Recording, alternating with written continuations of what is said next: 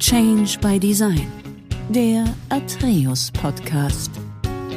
Herzlich willkommen zur heutigen Podcast-Serie Change by Design. Mit der Perspektive Prozesse, Werkzeuge und Tools. Was müssen wir verändern, um zukünftig gerade die wichtigen Infrastruktur- und Großprojektvorhaben deutlich erfolgreicher zu gestalten? Mein Name ist Uwe Germann und ich bin Mitglied im Executive Board von Atreus. In dieser Ausgabe spreche ich heute mit Herrn Simon Planken, der uns aus einer, wie ich meine, entscheidenden Perspektive für das Gelingen von erfolgreichen Projekten berichten wird. Bevor wir damit starten, möchte ich Herrn Simon Planken kurz vorstellen. Simon Planken hat in Südafrika studiert, an der University of Stellenbosch in Cape Town, äh, hat anschließend ein internationales Studium an der International School of Management in Dortmund absolviert und ist dann direkt im RWE-Konzern gestartet und war schon in sehr jungen Jahren zuständig für große Sonderprojekte, was sicherlich ganz außergewöhnlich ist und was auch ein Stück weit mit seiner Persönlichkeit zusammenhängt. In dem Zusammenhang in diesem Unternehmen war er für den Aufbau von Shared Service Centern verantwortlich, äh, darüber hinaus für Post-Merger Integration von übernommenen Energieversorgern in Osteuropa. Und wie das dann so ist, wenn äh, die Performance entsprechend gut ist, dann äh, ist es auch schon mal so, dass man abgeworben wird. Und das war auch hier der Fall. In dem Zusammenhang äh, wechselte Simon Planken zu einer Top-Strategieberatung und war hier für die Umsetzung von kritischen Großprojekten verantwortlich. Im Zuge von diversen Mergers und Acquisitions Tätigkeiten ähm, ist dann ein Konstrukt entstanden, wo Simon Planken sich entschieden hat, ähm, ein eigenes Unternehmen entsprechend aufzubauen, die SPL Consult äh, im Jahr 2010. Äh, darüber hinaus äh, zeichnet den Erfolg von Simon Planken auch aus, dass verschiedene Awards gewonnen wurden, unter anderem der Deutsche Industriepreis in den vergangenen Jahren und Land der Ideen von der Bundesregierung. Auch hier wurde ein Award entsprechend übergeben. Ja, herzlich willkommen Simon Planken für den heutigen Podcast. Da wir in den vergangenen Jahren sehr gut und schon eng zusammengearbeitet haben, sind wir auch ähm, per Du und demzufolge, äh, Simon, ganz herzlich willkommen, dass du für den heutigen Podcast äh, zur Verfügung stehst. Und ja, ich starte einfach mal direkt mit der Fragestellung, was verbindest du ganz spontan mit Großprojektvorhaben, Simon? Ja, erstmal vielen Dank für die Einladung. Ich freue mich sehr, dieser nachkommen zu können, Uwe. Und ähm, das Thema Großprojektvorhaben ist natürlich das, was unser Tagesgeschäft beeinflusst und wo wir uns tagtäglich mit befassen. Und für mich ähm, sind Großprojektvorhaben meistens direkt kritische Projekte für ein Unternehmen. Also es stellt halt immer eine kritische Relevanz dar aufgrund der Größe und der Bedeutung, ähm, die ein, ein Großprojekt einfach innehat. Und da ist es meistens so, dass als Grundlage dafür ein paar Prämissen einfach berücksichtigt werden müssen. Es ist meistens so, dass große großer Bedarf an Ressourcen da ist. Also viele Mitarbeiter sind meistens involviert, um diese Veränderungen äh, umsetzen zu können. Meistens ist ein Großprojekt auch unterteilt in mehrere Subprojekte, die aber in sich genommen für sich schon bereits große Veränderungen mit sich bringen und teilweise auch Unterteams gesteuert werden müssen. Und ähm, dementsprechend sind, wenn viele Mitarbeiter äh, damit eingebunden sind, auch oft finanzielle Ressourcen damit verknüpft. Und dementsprechend ist ein Großprojekt also bestehend aus vielen Mitarbeitern, oft einem hohen Budget und eine kritische Relevanz für das Unternehmen. Mhm. Ähm, Jetzt hatten wir uns auch schon in den äh, vergangenen äh, Podcast äh, zu der Fragestellung, was muss verändert werden, um komplexe Infrastruktur Großprojekte erfolgreich zu gestalten, haben wir über verschiedene Perspektiven gesprochen und aus diesen Perspektiven auch kritische Erfolgsfaktoren abgeleitet. Ähm, wir sprechen ja hier und heute ähm, dediziert, äh, schauen wir auf die Perspektive Werkzeuge, Methoden, ja. Tools, um letztendlich ähm, das entsprechende Handwerkszeug auch zu besitzen, um dann Projekte erfolgreich werden werden zu lassen. Wie ist dein äh, spezifischer Blick genau auf diese Perspektive hin? Was ja. macht den Erfolg aus in komplexen Großprojektvorhaben, wenn wir uns über Methoden und Werkzeuge unterhalten? Absolut.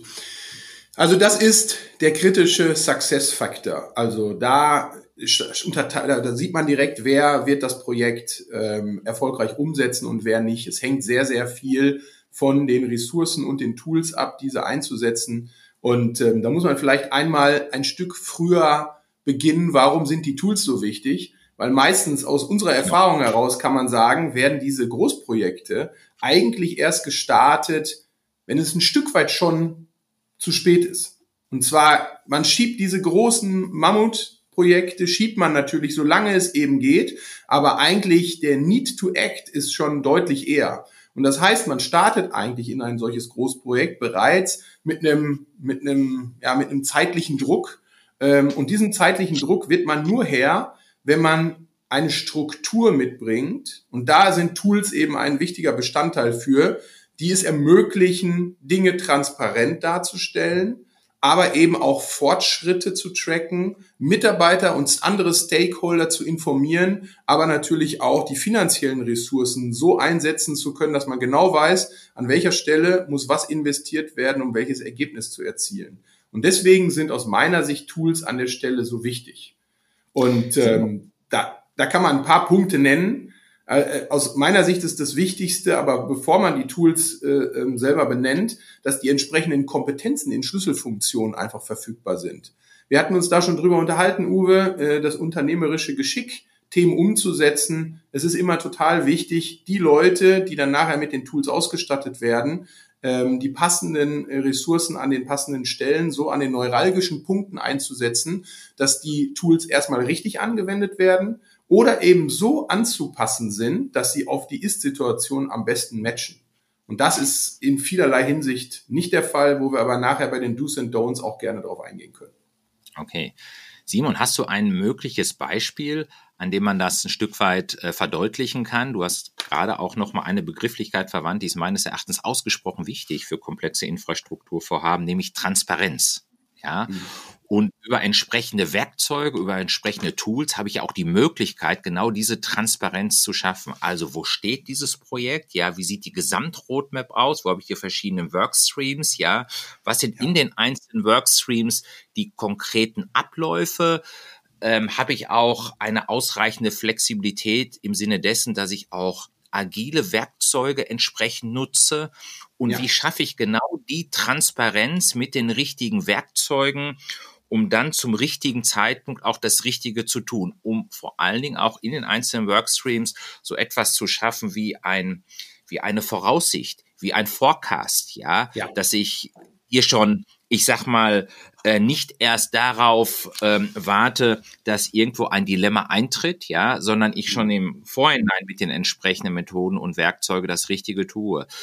Ähm, wenn du äh, sagst, und äh, das wurde ja auch sehr deutlich, auch aus den verschiedenen Gesprächen, die wir geführt haben, und ich sag mal, der Deutsche Industriepreis, der wird ja dann verliehen, wenn man auch besonderen Erfolg nachgewiesen hat, ähm, Umsetzung von kritischen Projekten. Wo hast du hier möglicherweise ein Beispiel, was das so ein Stück weit illustriert, was das ein wenig veranschaulicht, was ja. wir jetzt gerade miteinander diskutiert haben? Einsetzen von Werkzeugen, um Transparenz zu schaffen, um Projekte gezielt zu managen. Ja, also da habe ich ein sehr, sehr gutes Beispiel. Und zwar ähm, haben wir bei einem multinationalen E-Commerce-Konzern haben wir große Transformationsprojekte durchgeführt, Infrastrukturprojekte. Da wurden, wurden Standorte verlagert aus Deutschland heraus nach Osteuropa, umgekehrt, aber auch innerhalb von Deutschland wurde äh, vom Portfolio es right gesized, dass man eben sagen konnte, wo geht welche Dienstleistung hin, wo wird sie am besten erbracht in Deutschland. Und ähm, das Projekt stand immer unter Zeitdruck, direkt am okay. Anfang, als wir dort, ähm, ja, ich sag mal, gefragt wurden, ob wir die Projektleitung übernehmen. Und ja. wir haben am Anfang eine Capability Map aufgebaut.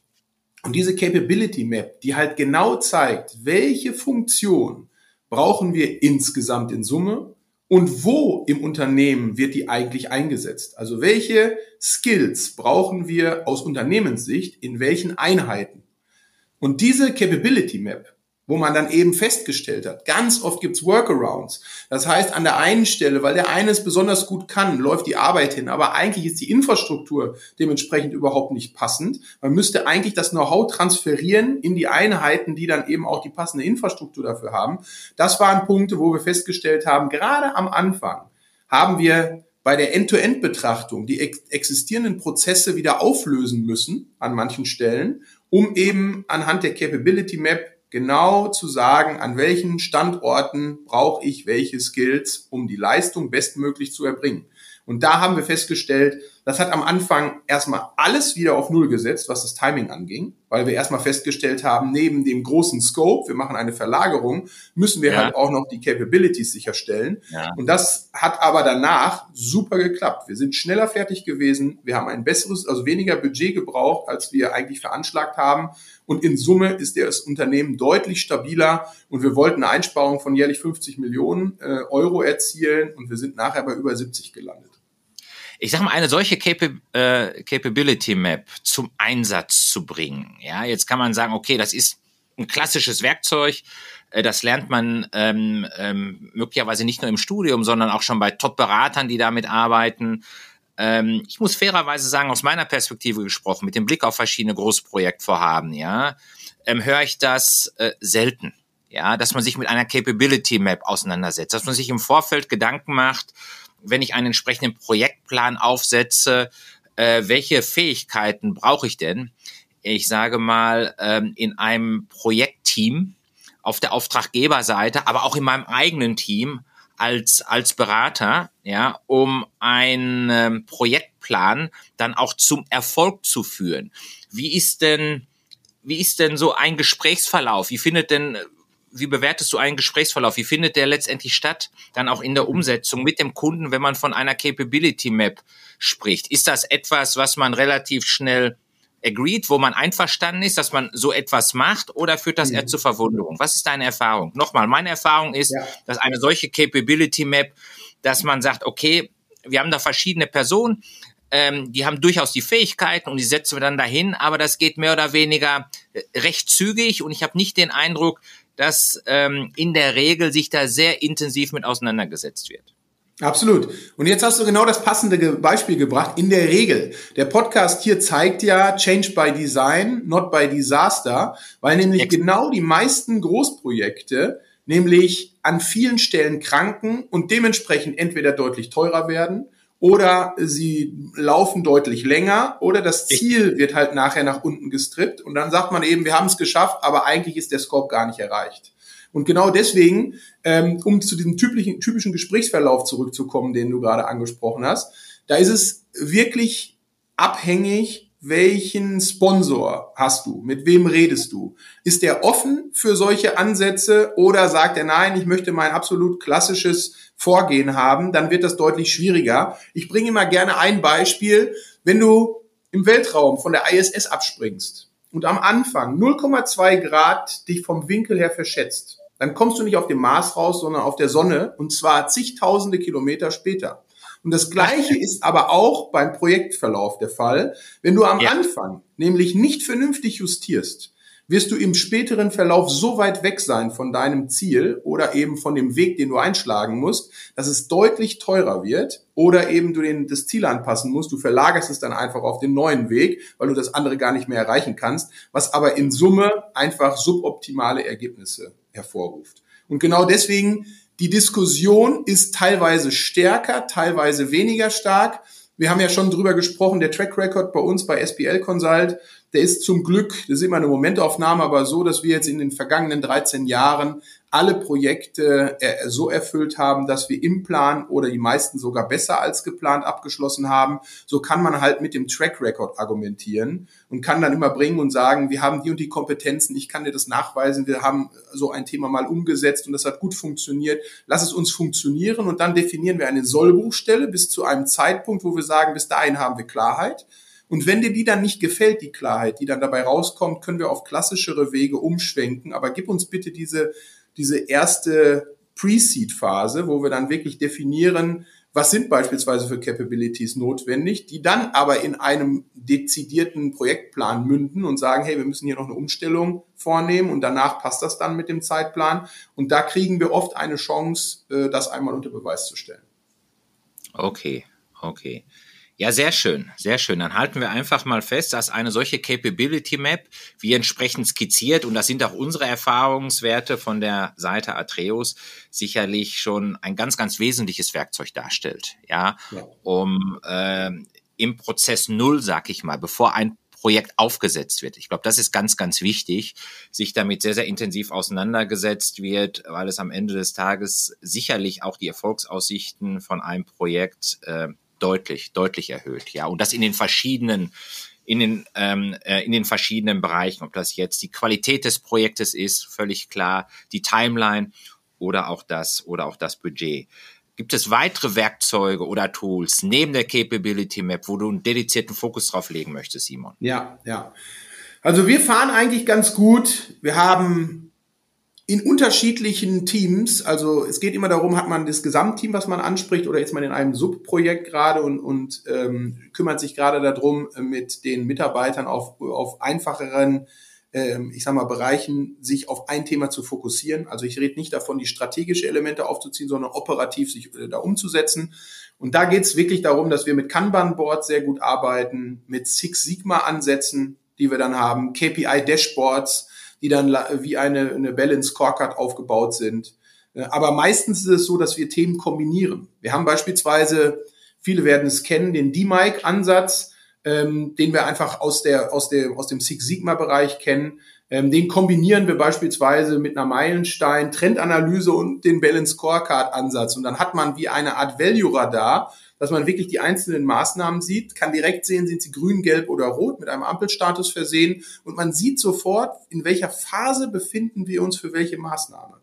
Und man sieht auch, dass es eben Phasen gibt, da sind wir in einer Analysephase. Da können wir noch keinen Value draus ableiten aus der Maßnahme. Wir sehen aber, ab wann sie in den Bereich der Value Creation kommt. Das heißt, wir haben dann auch dieses, was du gerade angesprochen hast, predictive. Wir können also sehen, ab wann wird eine Maßnahme Werte darstellen, Werte bringen und insgesamt das Thema nach vorne und das dem Unternehmen auch einen Mehrwert bringen. Das heißt, da kann man anhand dieses Radars, was wir entwickelt haben, kann man das sehr, sehr schön ableiten, sodass das Management nicht immer nur sagt, Mensch, wo ist der nächste Meilenstein, wann spüre ich denn endlich den Effekt, sondern man sieht dann anhand des Radars, sieht man genau, wie wandert die Maßnahme und ab wann erwarte ich dann auch wirklich einen Return. Ja, sehr schön, sehr schön, sehr schön. Ja, jetzt hast du noch mal äh, sehr gute, eine sehr gute Verbindung aufgebaut, äh, dahingehend, dass man sagt, die Werkzeuge sind das eine und das entsprechende Tools. Du hast jetzt gerade neben der Capability Map noch die Kanban Boards genannt, Six Sigma.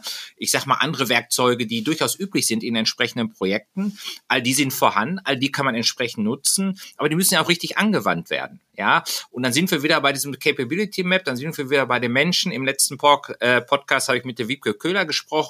Da haben wir dediziert auf die Perspektive People geschaut und haben gesagt, welche, ähm, welche Fähigkeiten äh, sind denn entscheidend in einem Projekt, in den unterschiedlichen Rollen, ja? ja. Ähm, das ist ja ein ganz entscheidender Faktor. Am Ende des Tages ist es ja entscheidend, dass diese Werkzeuge, die so sehr wertvoll sind, aber auch so angewandt werden, ja, dass sie einen entsprechenden Wertbeitrag leisten. Ähm, wie ist denn, ich sag mal, deine eigene Erfahrung auch jetzt in deinem eigenen Team? Ja, und ja. das ist ja durchaus ähnlich äh, in Teilen auch, äh, wenn äh, SPL Consultant dedizierten Fokus hat auf Beratung. Wir sind sehr, sehr stark in der Umsetzung. Das macht ihr in Teilen auch. Da ist durchaus ähm, etwas Ergänzendes auch äh, zunehmend, zunehmend deutlich, wo man sich gut miteinander austauschen kann. Ähm, aber wie schaffst du es, all diese Werkzeuge, die notwendig sind, die du auch gerade so schön beschrieben hast, in Einklang zu bringen mit den Menschen, die es tatsächlich umsetzen müssen, so dass sie es auch richtig umsetzen? Wie, ja. Wie ist der Prozess zu verstehen? Sagst du, ja gut, Uwe, wir sind jetzt einige Jahre unterwegs, seit 2010, das Learning by Doing, am Anfang das ein bisschen gerüttelt, mittlerweile sind wir ein gutes Team, hat sich das ganz äh, charmant ähm, entwickelt oder hast du da, sage ich mal, auch entsprechende Schulungsmaßnahmen? Ähm, wie läuft das bei dir? Ja, also bei uns, bei uns äh, im Unternehmen ist es so, dass ähm, wir immer bei der Verstärkung des Teams bei den Kolleginnen und Kollegen darauf achten, dass sie eine unternehmerische Kompetenz mitbringen. Die ist bei uns eigentlich die Grundlage für die erfolgreiche Zusammenarbeit in den Projekten. Es gibt zwei Sachen, die unternehmerische Kompetenz und die soziale Kompetenz. Das sind bei uns beides die Faktoren, bei denen wir sagen, ohne die funktioniert es einfach nicht. Die, die Methodenkompetenz ist nämlich abgeleitet aus unserer Erfahrung raus von dem, von der unternehmerischen Handlungsfähigkeit. Das heißt, wenn wir eine Person haben, die gezielt weiß, was für ein Mehrwert nachher herauskommen soll und unternehmerisch eben auch ermitteln kann, wie komme ich zu diesem Mehrwert, sind die Tools eine Hilfe, um letztendlich diesen Mehrwert zu generieren. Das heißt, das Anwenden dieser Tools ist sehr, sehr schnell passiert. Wir haben bei uns natürlich immer wieder Trainings, wenn wir in den Projekten sagen, wir, wir kombinieren mehrere Tools und haben ein neues Tool. Dann gibt es bei uns ähm, eine Möglichkeit, dass wir, dass wir den Kollegen das an, Kolleginnen und Kollegen anbieten und sagen, wollt ihr gerne daran teilnehmen? Der Kollege, der sich maßgeblich darum gekümmert hat, der bietet euch eine Schulung an, schaltet euch gerne online dazu oder wir machen das auch physisch. da können wir halt sowas anbieten, aber meistens ist es dann auch mit so einer zwei bis drei Stunden Abstimmung getan, weil sofort eben dieser Mehrwert des Tools entweder hinterfragt wird und wenn er dann verstanden wird, dann ist sofort auch klar, ah, okay, verstehe ich, kann das so und so einsetzen. Es hilft mir an den und den Stellen einfach wirklich signifikant weiter Mehrwert zu generieren und damit kann es dann in den Projekten eingesetzt werden. Das obliegt aber dann immer den zuständigen Beraterinnen und Beratern in den Projekten. Passt das gerade, das einzusetzen, ja oder nein? Da können wir halt nicht kommen. Dafür sind wir zu eine kleine Boutique-Beratung. Wir machen halt Maßanzüge für die entsprechenden Großprojekte. Wir können halt nicht einfach nur die Standards überstülpen und dementsprechend ist es halt oft wichtig, dass die ähm, Kolleginnen und Kollegen sie so justieren und so anpassen an den Ecken und Enden, dass es dann in das bestehende Konstrukt, was wir gerade pro Projekt dann vorfinden, passt. Und ähm, das ist so unsere im Moment äh, unsere, unser Erfolgsgarant, dass wir besonders darauf achten, ähm, dass die Mitarbeiterinnen und Mitarbeiter es erstmal verstehen, aber dann nachher auch sozial kompetent sind, es dann in das Team bei den Großprojekten zu integrieren. Weil es muss nicht nur immer von den neuralgischen Positionen gelebt werden, sondern es muss als Vorreiter gedacht und implementiert sein. Aber alle anderen Projektteilnehmer müssen verstehen, welchen Mehrwert ein Tool hat, weil ansonsten wird es einfach nicht genutzt. Und jedes Tool, was nicht genutzt wird, kann man sich eigentlich auch sparen. Sehr, sehr schön. Ja, ich meine, das zeigt jetzt exakt die Kombinatorik, die wir angesprochen haben. Werkzeuge und die entsprechenden Menschen, die sie anwenden müssen. Ne? Das ist, ja. das ist klar. Ja, ich finde es äh, schon, schon recht beeindruckend. Ich sage mal, wie klar du das hier zum Ausdruck gebracht hast, dass unternehmerische Kompetenz und soziale Kompetenz ganz entscheidend ist. Ähm, ich sage immer so, Lachs, äh, ein Projekt ist die kleinste unternehmerische Einheit. Oder ich habe letztens mal auf einem Kongress gesagt, ein Projektvorhaben ist wie ein Unternehmen und muss genauso gemanagt werden mit Fokus auf die Projektziele und in Verantwortung für die Projektbeteiligten.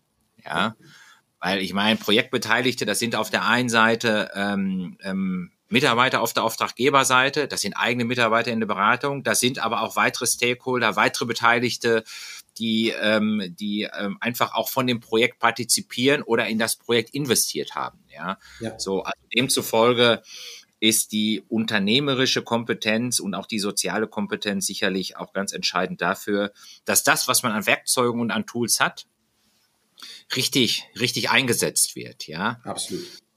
Ja, man muss auch immer das Gefühl haben, das ist bei uns immer das Mindset, was alle Mitarbeiter vom Junior bis hin zum Heavy Senior oder Partner haben. Sobald man ein Projekt übernimmt, muss man für die finanziellen Ressourcen, aber auch die Kapazitäten, also die Mitarbeiter, die dort mitarbeiten, so die Verantwortung im Kopf übernehmen, als ob es sein eigenes Unternehmen ist mit seinem eigenen Geld und den eigenen Mitarbeitern. Und dann das hört, was. Ja, Simon, das hört sich ja schön an. Das sprichst du mir auch aus dem Herzen. Ja, das ist ja, und das muss man ja auch mal ganz klar so ansprechen. In nicht seltenen Fällen wird das von ganz, ganz vielen Menschen so bestätigt, wie gerade von dir artikuliert. Ähm, es ist aber nicht die Regel, dass es tatsächlich so umgesetzt wird und dass man letztendlich genau eine solche DNA in einem Unternehmen verkörpert. Äh, wir auf der Atreus-Seite haben das in verschiedenen Projekten über Jahre entwickelt und dann auch über Jahre erfolgreich implementieren können. Ja, dass das auch, ich sag mal, Teil unserer eigenen DNA geworden ist. Aber ich weiß aus, ich weiß aus einer eigenen Erfahrung heraus, dass das schon einen hohen Anspruch verkörpert. Ja, wie setzt du diesen Anspruch um? Um letztendlich das, was du jetzt gerade so schön zum Ausdruck gebracht hast, dass das auch tatsächlich umgesetzt wird. Weil das ist ja nicht damit getan, dass man sagt, ich führe gute Vorstellungsgespräche, da ist jemand sozial kompetent, ja, das, ich habe verschiedene Referenzcalls geführt, der geht auch in Verantwortung, der hat auch ein unternehmerisches Gespür, das wird auch alles vermittelt, so. Und dann gehst du ja letztendlich mit so jemand in ein Projekt, ja. Und das Projekt, und das wird bei dir ganz genauso sein, ist immer das entscheidende Marketinginstrument, wenn das Projekt erfolgreich umgesetzt wird, ja? Absolut. Absolut. Das heißt, wie schaffst du es, diesen Anspruch umzusetzen? Gibt es da aus deiner Sicht auch für die Zuhörer Tipps, Hinweise, wie man das entsprechend leisten kann? Ja, also erstmal ist, glaube ich, der wichtigste Punkt, man muss es vorleben. Man muss einfach zeigen als Managing Partner oder eben Geschäftsführer, Eigentümer, wer auch immer, Projektleiter, man muss einfach zeigen, dass das, was ich gerne von den Mitarbeitern einfordere, ich selber auch verkörpere. Und am besten sogar noch mehr als das, was ich auch einfordere, um halt mit gutem Beispiel voranzugehen. Und da ist es bei uns so, dass wir das tun. Die Partner bei uns sind 100% committed. Und ich kann da ein gutes Beispiel bringen, was aber eben auch zeigt, wie unsere Mitarbeiter ticken. Im letzten Jahr haben wir bei einem großen Konzern das Thema gehabt, dass der Projektsponsor ausgewechselt wurde. Und zwar hat er das Unternehmen verlassen. Es war dann, wie es immer so ist, in, auf der Strategieseite äh, muss man halt nochmal revidieren, wenn jemand Neues das Thema übernimmt. Passt das jetzt noch von der Strategie? Wollen wir Justierungen vornehmen? Und es war eine ganze Zeit lang nicht klar auf Sponsorenebene, wie soll das Projekt weitergeführt werden. Und dementsprechend war es so, unsere Beauftragung lief aus, sollte erweitert werden oder verlängert werden. Das war aber eher unklar, ob das passiert oder nicht. Dann haben wir einen Call gemacht und wir waren insgesamt mit, mit sieben Kollegen, waren wir bei dem Unternehmen tätig. Und da war es wirklich so, dass wir gesagt haben, wir können nicht genau sagen, liebe Leute, ob unsere Beauftragung verlängert wird. Und unsere Mitarbeiter sind, äh, haben einen, einen hohen äh, variablen Anteil. Das heißt, für sie selber diskutieren sie für sich auch, möchte ich meine Auslastung sicherstellen, ja oder nein. Und dann haben ja. wir ganz klar gesagt, wir selber als Partner werden weiter leisten. Wir lassen die Projektleiter an der Stelle nicht im Regen stehen. Wir kommunizieren weiter, wir arbeiten weiter mit dem Risiko, auch eventuell unsere Billable Hours nicht zu bekommen. Und dann war klar, wir haben ein hundertprozentiges Commitment aus dem Team bekommen. Alle haben weitergearbeitet. Wir haben zwei Monate weitergearbeitet, ohne dass klar war, ob wir äh, nachher dafür entlohnt werden, ja oder nein. Die wirtschaftliche Komponente mal ausgenommen. Auch für die Mitarbeiter war es halt wichtig, für sich zu sagen, hey, es kann sein, dass ich das einfach tue, weil ich an das Thema glaube und auch meine intern, also die anderen Projektteilnehmer, die halt vom Mandanten waren, die nicht im Stich zu lassen. Und das zeigt aus meiner Sicht, dass, dass, dass dieses Team gespürt hat, wir selber lassen keinen hängen. Wir lassen das, und das ist das, was ich meine, es war ihr eigenes Projekt. Es ist ihre eigene Motivation gewesen, dies zu tun. Und durch dieses Vorangehen und immer wieder auch zeigen, was bedeutet das, wenn wir jetzt rausgehen? Was bedeutet das für die Leute, mit denen du arbeitest? Was bedeutet das für den Auftraggeber? Auch wenn er sich selber gerade nicht im Klaren ist. Wie viel Know-how verliert er? Das ist was, was wir deutlich gemacht haben. Und ich hatte es auch nicht anders erwartet, aber 100 Prozent der Mitarbeiter sind das Thema mitgegangen. Es ist im Endeffekt positiv aufgegangen. Auch der Mandant hat es natürlich wertgeschätzt. Aber es war besonders von uns als Partnern, war es halt wieder eine super gute Bestätigung unserer Führungskompetenz, weil die Mitarbeiter von uns keine Frage offen gelassen haben. Es gab direkt eine Antwort. Wir haben allen gesagt, bitte schlaf noch mal eine Nacht drüber. Aber es gab hundertprozentiges Commitment direkt noch in dem Meeting. Wir arbeiten weiter, wir ziehen das durch. Ja, es ist beeindruckend und das zeigt ja auch, ich sag mal, äh, Verantwortungsbereitschaft und auch Verantwortungsübernahme und ähm, das ist ja das, was wir gerade miteinander besprochen haben. Äh, dann ist das einfach ein Kreis von Menschen, die ähm, die unternehmerische Rolle für ein solches Projekt auch für sich äh, tatsächlich tatsächlich umsetzen. Ähm, also das ähm, was ich jetzt ganz gerne nochmal festhalten möchte, ist Folgendes. Äh, natürlich kann man sich in Großprojekten äh, darüber unterhalten, äh, was die richtigen Werkzeuge sind, muss man sich auch darüber unterhalten, was die entsprechenden Tools sind und wo man entsprechende Methoden hat, die man gezielt anwenden kann.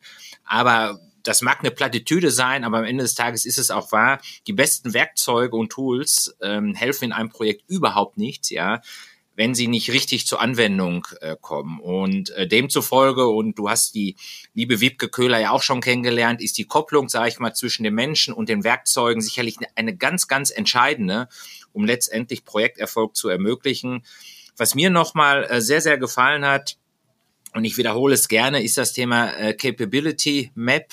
Ja, äh, du hast dieses äh, Werkzeug direkt zu Anfang genannt und hast gesagt, in der Phase Null ganz entscheidend wichtig, dass man sich über eine Capability Map in einem komplexen Projektvorhaben entsprechend, dass man sich damit beschäftigt, ja, dass man möglicherweise auch ähm, etwas mehr Zeit dort investiert, ja. Wenn man das nämlich genau nicht macht, dann hat man anschließend im Projekt nicht nur Sand im Getriebe, sondern etwas mehr. Und das ist ja eine entscheidende Voraussetzung, dass man dann die entsprechenden Werkzeuge über die verschiedenen Protagonisten auch gut, gut zum Einsatz bringen kann.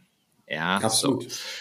Wenn du jetzt, Simon, wenn du jetzt in die Zukunft schaust, ähm, in die, ja, einfach in die nächsten fünf Jahre, ein bis fünf Jahre. Ähm, jetzt wissen wir ja alle, dass Projektvorhaben sind, sind stressig, haben hohen Anspruch, ja. Viele machen das mit Leidenschaft, ganz, ganz wichtig. Ähm, auf der anderen Seite ist es ja auch so, dass ähm, einfach aufgrund der demografischen Entwicklung allein schon ähm, ja Managerinnen und Manager nicht mehr so zur Verfügung stehen, ja, wie noch in den vergangenen Jahren. Ja, ist das etwas, äh, was dich beschäftigt, wo du sagst, hey, ähm, darauf muss ich mich auch als Unternehmer vorbereiten. Wie gehst du damit um? Ja, ganz wichtiges Thema, auch für uns. Das merken wir auch. Auch das Thema einfach nur Beratung sein funktioniert an unserer Stelle nur bedingt.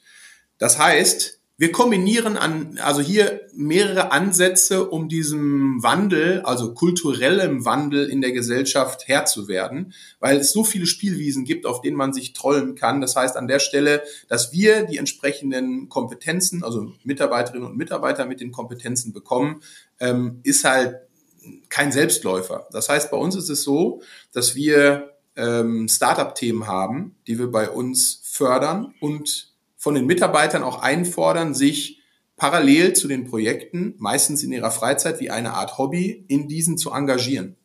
Und da merken wir aber, dass das sogar gewollt wird. Wir haben Mitarbeiterinnen und Mitarbeiter, gerade die Jüngeren, wo wir sagen, wir haben jetzt nicht direkt welche, die von der Universität kommen, aber die zwei, drei Jahre Berufserfahrung haben, das ist bei uns der früheste ja. Einstieg, den wir bei uns haben. Da ja. merken wir, wenn wir kommen und sagen, wir haben beide Welten, wir haben die Startup-Welt, in der kannst du viele Sachen ausprobieren, wir geben dir die Chance dazu, zeig, wie unternehmerisch du handelst und mit limitierten Ressourcen du zum Erfolg kommst.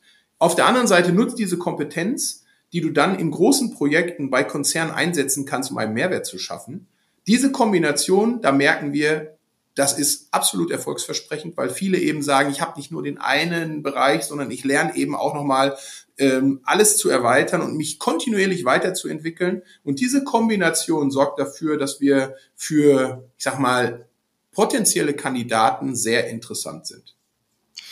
Okay, habe ich verstanden. Ähm, gibt es darüber hinaus noch möglicherweise äh, Ideen oder Ansätze, dass du sagst, ähm, mal rein hypothetisch, ja, ich sag mal, das, was du an Top-Beratern bei dir im Haus zur Verfügung stehen hast, da wäre ab morgen steht nur noch die Hälfte der Top-Berater zur Verfügung. Ja, so. Ist jetzt natürlich eine etwas knifflige Aussage, die du hier möglicherweise treffen müsstest. Ja, also von daher kann ich auch verstehen, dass du da vielleicht ein wenig zurückhaltend wärst. Ähm, gibt es ich sag mal, Ideen, wo man sagt, es gibt auch ähm, intelligente Tools, Methoden, wo ich einfach mal auch sagen kann, da habe ich einen Top-Berater, der in der Lage ist, zwei, drei Projekte auch parallel zu managen mit entsprechenden Werkzeugen, die vor zwei, drei Jahren noch nicht zur Verfügung standen, ja, aber die heute sich möglicherweise entwickeln, die sich in zwei, drei Jahren noch deutlich, deutlich stärker entwickeln. Oder sagst du, ja, da gibt es möglicherweise ähm, Ansätze, aber am Ende des Tages brauche ich doch die entsprechenden Menschen, die dann dediziert auf die Projekte schauen? Oder gibt es möglicherweise auch Prozessoptimierung, Optimierung über entsprechende Werkzeuge und Tools? Wir haben, ja, also da gibt es äh, Themen. Letztendlich ist es wirklich so, wenn wir dann ins Eingemachte gehen, brauchen wir immer die Menschen. Aber wir haben ein, ich hatte vorhin angesprochen, dieses KPI-Radar, was wir entwickelt haben. Ja, richtig. Das machen wir so, dass wir uns mit dem Mandanten hinsetzen, KPIs entweder neu strukturieren oder die Schlüssel-KPIs so definieren und wissen, wie der Erhebungsprozess ist, dass wir dieses Dashboard auch remote tracken. Und dann gibt es halt täglich, wöchentlich, monatlich, gibt es eben für uns eine Möglichkeit, diese Informationen aus dem Unternehmen zu bekommen das sind dann wirklich, ich sag mal, flat, ähm, sind dann die Daten, die wir analysieren Und dann gibt es bei uns ein Frühwarnsystem. Wir definieren mit dem Mandanten und sagen, wenn dieses KPI, dieser KPI ausschlägt, dann müssen wir uns zwangsläufig um das Thema kümmern. Wir wissen noch nicht genau, welche Maßnahme implementiert wird, aber das bedeutet, habe einen Blick auf das Thema. Und das bedeutet, dass mehrere, ich sag mal, Tracking, ähm, äh, Tracking-Verfahren bei den einzelnen Mandanten laufen kann. Und das kann auch ein Mitarbeiter machen, der dann eben den ganzen Tag die Daten so weit analysiert und sagt, hey, hör mal zu, die, aber die Infanterie, die Truppe, die sich dann nachher darum kümmert, um die Themen Exakt. umzusetzen, wird dann, äh, ich sag mal, in, in die Bereitschaft versetzt, wenn wir merken, dass ein KPI kippt. Und der kippt ja nicht direkt auf Rot, meistens nicht, kann natürlich auch ja. sein, aber meistens ist das so ein schleichender Prozess, den man nicht wahrnimmt. Über das KPI-Radar siehst du aber, Mensch, das funktioniert gerade nicht. Als Beispiel sind auch Krankenstände zu sehen. Also nicht nur harte KPIs wie eine Produktivität eines Mitarbeiters auf dem Shopfloor, sondern beispielsweise auch ein Krankenstand dass du siehst und sagst, Moment mal, das ist sehr atypisch. Wir haben die Verläufe der letzten Jahre genommen und sehen jetzt plötzlich zehn Prozent höheren Krankenstand, als du den normal hast du musst aufpassen, irgendwas ist nicht in Ordnung bei euch in der operativen Truppe. Und dann kann man dem Mandanten Hinweise geben, er kann selber prüfen oder er kann sagen, hey, gib mir doch mal ein, zwei Berater, wir machen mal zwei Wochen einen Deep Dive, ja, um sowas zu tun. Und das ist bei uns die Antwort im Moment noch nicht auf den Ressourcenmangel bezogen, aber eben auf ein ich sag mal, ein Bereich, wenn die Mandanten sagen, wir wollen nicht dauerhaft Berater drin haben, weil ich dann verfälsche, ob die eigene Truppe das leisten kann, dann entwickeln wir halt diesen Netz, dieses Netz und doppelten Boden, um dem Mandanten trotzdem das Warm Feeling zu geben. Es läuft nicht komplett daneben und plötzlich stehst du da und hast ein Riesenproblem, sondern wir sind im Hintergrund dabei und tracken das. Das könntest du aber ebenfalls auch nehmen, wenn du nur die eingeschränkten Ressourcen zur Verfügung hast. Sehr schön. Ja, Simon, mit dem Blick auf die Uhr, wir könnten sicherlich noch äh, deutlich, deutlich länger miteinander hier in den, äh, in den Dialog gehen äh, mit der Fragestellung, wie schaffen wir es, äh, komplexe Infrastrukturprojektfarmen deutlich erfolgreicher zu gestalten, mit dem Blick auf Werkzeuge und Methoden. Ähm, ich kann mich nur ganz herzlich bei dir bedanken. Du hast aus meiner Sicht äh, sehr wertvolle ähm, Erfahrungswerte einfach gespiegelt und auch ähm, Hinweise gegeben. Äh, das Thema Capability Map haben wir jetzt mehrfach angesprochen. Du bist auf verschiedene andere Werkzeuge entsprechend eingegangen und hast vor allen Dingen, und das fand ich auch nochmal sehr bemerkenswert zum Ausdruck gebracht, äh, dass natürlich die Werkzeuge das eine sind, aber die, die es anwenden, äh, müssen äh, letztendlich auch Projektbeteiligte sein, die ähm, ein solches Projekt auch als unternehmerische Einheit verstehen, in Verantwortung gehen. Soziale Kompetenz, das sagt sich immer so leicht, ist aber zwingend erforderlich, um einfach mit anderen Projektbeteiligten vernünftig in Kommunikation zu treten. Und wenn man dann die entsprechenden Werkzeuge hat, wenn man die Werkzeuge dann auch gezielt zum richtigen Zeitpunkt anwendet, und ich gehe nochmal darauf ein, in der Phase Null, sich ganz genau überlegt, welche Werkzeuge hierfür passend sind, dann sollte es gelingen, auch ein erfolgreiches Projekt ähm, abzuschließen. Und das ist in komplexen Infrastrukturprojekten ja ähm, der kritische Erfolgsfaktor sicherlich äh, überhaupt. Demzufolge nochmal ganz herzlichen Dank an dich, Simon, äh, dass du dir heute die Zeit genommen hast und äh, an die Zuhörer auch nochmal der Hinweis, äh, im nächsten Podcast haben wir einen Fokus auf äh, das Thema äh, Zielbild. Wie gestalte ich ein Zielbild in Projektfarmen, um Orientierung zu geben und im Projektteam dann die Motivation hochzuhalten. Auf bald, bis dahin. Tschüss. Danke, tschüss. Danke.